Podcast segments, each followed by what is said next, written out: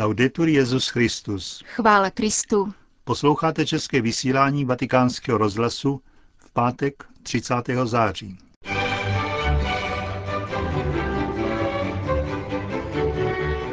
Vážení posluchači, po krátkém spravodajském bloku vám dnes přinášíme pravidelnou páteční homílí otce Richarda Čemuse. Pěkný poslech vám přejí Jana Gruberová a Josef Koláček.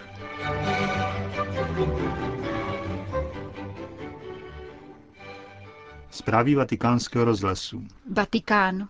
Papež si přeje, aby se novináři zamysleli nad významem ticha.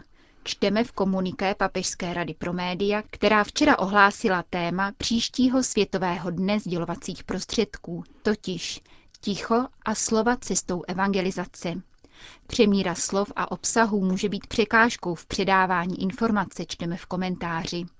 Přesto podle Benedikta XVI. ticho a mlčení není pouhým protikladem záplavy slov. Ticho je pro svatého otce nezbytnou podmínkou k přijetí informace. Stišení přeje reflexi a skutečnému přijetí slova. Nejde tedy o žádný dualismus, nýbrž o komplementárnost, postulát správné rovnováhy mezi tichem a slovem. Vatikánské prohlášení připomíná, že Světový den sdělovacích prostředků je jediným dnem toho druhu, ustanoveným koncilem. Ve všeobecné církvi se obvykle slaví v neděli před slavností seslání Ducha Svatého. Každý rok Benedikt XVI. připravuje k této příležitosti zvláštní poselství, podepsané z pravidla v den liturgické památky svatého Františka Sáleského, patrona novinářů. Vatikán, New York. Úděl lidí trpících v důsledku živelných katastrof a neschopnosti svých vlád, pro následování křesťanů v zemích porušujících lidská práva, ale i v těch, které se chlubí kulturou tolerance, nekončící hospodářská krize svědčící o dehumanizaci tohoto sektoru. To jsou podle Vatikánu hlavní výzvy stojící dnes před mezinárodním společenstvím. Na fóru plenárního zasedání Organizace spojených národů je představil šéf papežské diplomacie. Arcibiskup Dominik Mamberti připomněl, že povinností mezinárodní komunity je humanitární intervence, kdykoliv některý stát nechrání základní práva svých obyvatel. Ozbrojené akce je nutně považovat za poslední řešení. Jejich rozsah by měl být výrazně definován a musí je doprovázet závazek usilovat o návrat míru. Šéf vatikánské diplomacie požádal také o efektivní ochranu náboženských menšin a zejména křesťanů, protože právě oni jsou dnes největší náboženskou skupinou, pronásledovanou pro svou víru. Vystupovat proti těmto tendencím je povinností jak náboženských lídrů, tak i vlád. Arcibiskup Mamberty poznamenal, že k diskriminaci křesťanů dochází také v zemích, které se pišní kulturou tolerance. Ve skutečnosti ale tato tolerance nezahrnuje víru a její přítomnost ve veřejném prostoru. Svatý stolec se vyjádřil také k palestinské otázce. Arcibiskup Mamberty připomněl, že o dvou státech ve svaté zemi mluví už rezoluce Organizace spojených národů z roku 1947. Podle Vatikánu by Organizace spojených národů měla usilovat o ustanovení palestinského státu. Přesto, jak řekl, Mír v tomto regionu není závislý výlučně na formálním vzniku dvou států, nýbrž na skutečné dohodě mezi Izraelem a Palestinci. Právě na tomto poli by se mělo angažovat společenství národů, řekl na plenárním zasedání Organizace spojených národů šéf vatikánské diplomacie arcibiskup Mamberti. Tirana. V hlavním městě Albánie včera odpoledne začalo plenární zasedání Rady evropských biskupských konferencí, které potrvá až do neděle a jehož tématem je nová evangelizace. Schromážděným biskupům zaslal své poselství Benedikt XVI. Vyzývá je, aby s misionářskou odvahou hledali nové cesty evangelizace, zvláště ve službě novým generacím. Svatý otec dále evropské biskupy povzbuzuje k tomu, aby pokračovali v činnosti rady, která je ceným pojítkem evropských biskupů a již 40 let podporuje účinnou spolupráci v pastoračních i ekumenických aktivitách. Papežovo poselství přečetl při zahájení zasedání apoštolský nuncius v Albánii, monsignor Ramiro Moliner Ingles. Zhromážděné biskupy poté pozdravil tyranský arcibiskup Monsignor Rok Mirdita. Přivítal na zahajovacím zasedání albánského ministerského předsedu Saliho Berišu a zdůraznil, že jeho přítomnost je známkou hluboké přeměny, již prošla albánská církev, jejímž jediným vztahem ke státu bylo až donedávna mučednictví. Předseda Rady evropských biskupských konferencí kardinál Peter Erde ve svém zahajovacím projevu poukázal na rostoucí diskriminaci evropských církví. Vliv protikřesťanských postojů se systematicky šíří komunikačními prostředky, školními učebnicemi a veřejným míněním. Ve všech těchto případech je křesťanská víra a církev opakovaně nazírána nespravedlivě a zkresleně. Mimo to je znepokojující konstatovat, že na sociálních sítích jsou stránky s křesťanským obsahem často systematicky vyřazovány nebo cenzurovány. Maďarský primas hovořil o vážné krizi mnoha evropských zemí. Jejíž nejviditelnějším příznakem je zajisté hospodářský kolaps, avšak mnohem hlubší a zákeřnější je etická a antropologická krize. Vůči převažující kultuře smrti je církev povolána k aktualizovanému a obnovenému hlásání dobré zvěsti, nové evangelizaci. Uzavřel kardinál Erde. Evropské biskupy dnes přijal albánský prezident Bamir Topi, při setkání s ním předseda Rady Evropských biskupských konferencí kardinál Erdő vyjádřil své přání k zapojení Albánie do společenství evropských států. Konec zpráv.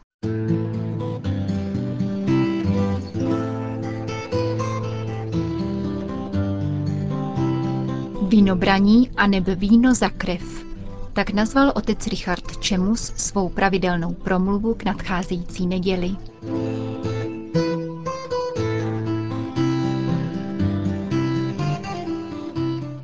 Evangelium této neděle je zasazeno do života přímo do ročního období sklizně vína. Ježíš vypráví kněžím a starším lidu podobenství o vinici pronajatou vinařům. Když se přiblížilo vinobraní, poslal majitel k vinařům své služebníky vyzvednout z ní výtěžek. Ale vinaři jeho služebníky popadli, jednoho zbyli, druhého zabili, třetího ukamenovali. Nakonec s ním poslal svého syna. Když však vinaři uviděli syna, řekli si mezi sebou, to je dědic, pojďme, zabijme ho a jeho dědictví bude naše. A popadli ho, vyhnali ven z vinice a zabili. Až pak přijde pán té vinice, co asi s těmi vinaři udělá? Odpověděli mu, krutě ty zlosiny zahubí a svou vinici pronajme jiným vinařům, kteří mu budou ve svůj čas odvádět výtěžek. Ježíš jim řekl, nečetli jste nikdy v písmu, kámen, který stavitelé odvrhli, stal se kvádrem nárožním, učinil to pán v našich očích. Je to podivuhodné.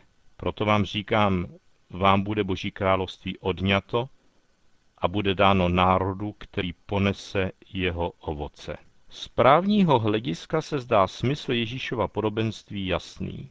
Postup nájemců vinice, kteří se chovají jako horda rozjařených komunistů při vyvlastňování kulaků v 50. letech, je kriminální a musí být stíhán. Už toto poselství zní pro naši společnost, která ani 20 let po revoluci ještě není společností skutečně právní jako dobrá zvěst, evangelium. Proč ale Ježíš adresuje svá slova kněžím a starším lidu, mezi kterými byli i příslušníci nejprominentnějšího hnutí obnovy národa, farizeové. Byli to lidé, kteří znali zákon jako nikdo jiný a byli ti nejhorlivější v jeho dodržování.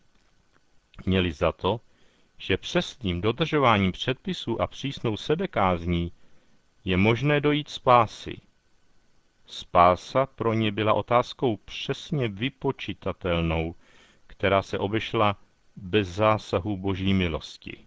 Ježíš neříká nic o tom, že by se snad správci a dělníci o jim svěřenou vinici řádně nestarali.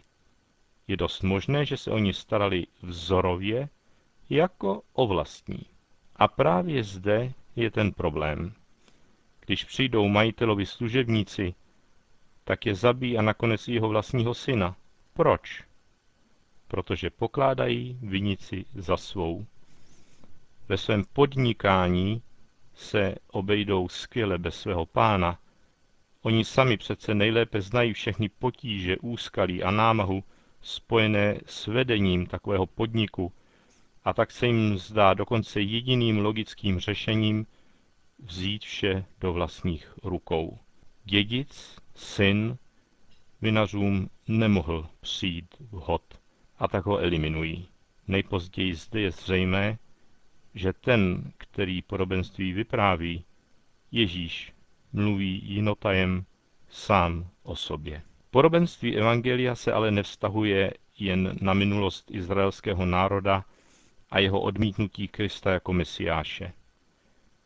Dnes je adresován celé Evropě, která se snaží zbavit svých křesťanských kořenů a chce zaplnit morální a duchovní prázdno, ve kterém se nachází, ideou o právu na sebeurčení jedince, pod jehož rouškou se skrývá subtilní manipulace společnosti, ve které je Kristus vyhnán a křesťan na mnoze už diskriminován.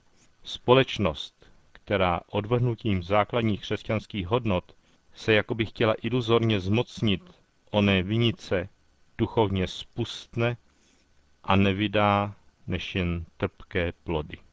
Křesťany to však nesmí vést k rezignaci, ale ke zpytování svědomí. Vždyť každý jsme vlastně takovým správcem i dělníkem, o kterém hovoří pán. Ve svůj čas vyjde najevo, zda se pokládáme za strůjce svého štěstí a spoleháme výhradně na vlastní schopnosti, inteligenci a jistou životní zkušenost, anebo zda vše, co máme a čím jsme, považujeme za nám svěřené. Dokonce i náš samotný život není naším vlastnictvím. Krásně ideál tohoto správcovství vyjádřil svatý Ignác, když říká, vezmi si, pane, a přijmi celou moji svobodu, můj rozum a celou moji vůli, všechen můj majetek a moje vlastnictví. Ty jsi mi to dal, tobě, pane, to vracím zpět. Všechno je tvoje, nalož s tím zcela podle své vůle. Dej mi jen svou lásku a milost, to mi stačí. Touto nabídkou sebe sama Bohu vrcholí závěrečná kontemplace duchovních cvičení, kterou Ignác nazývá nazírání k nabití lásky, contemplatio ad amorem. Vinice je v písmě svatém obrazem opojné lásky muže a ženy, jejich milostného, plodného spojení. To pak je obrazem niterného vztahu hospodina s jeho lidem. Dává nám to pochopit, proč Bůh Otec nad svou vinicí nemá v neprostě rukou, ale dokonce i svého vlastního syna neušetří, aby za cenu vína proměněného v jeho krev dostal zpět. I s těmi raubíři chce je totiž synu opět za syny. Všemohoucí Bože, náš nebeský Otče, ty ve své štědrosti dáváš prosícím více, než si zasluhují a žádají. Smiluj se nad námi. Zbav nás všeho, co tíží naše svědomí. A daruj nám i to, oč se ani neodvažujeme prosit.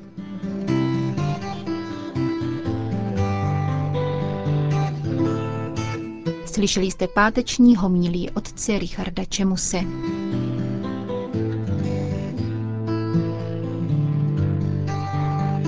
Končíme české vysílání vatikánského rozhlasu. Chvála Kristu. Laudetur Jezus Christus.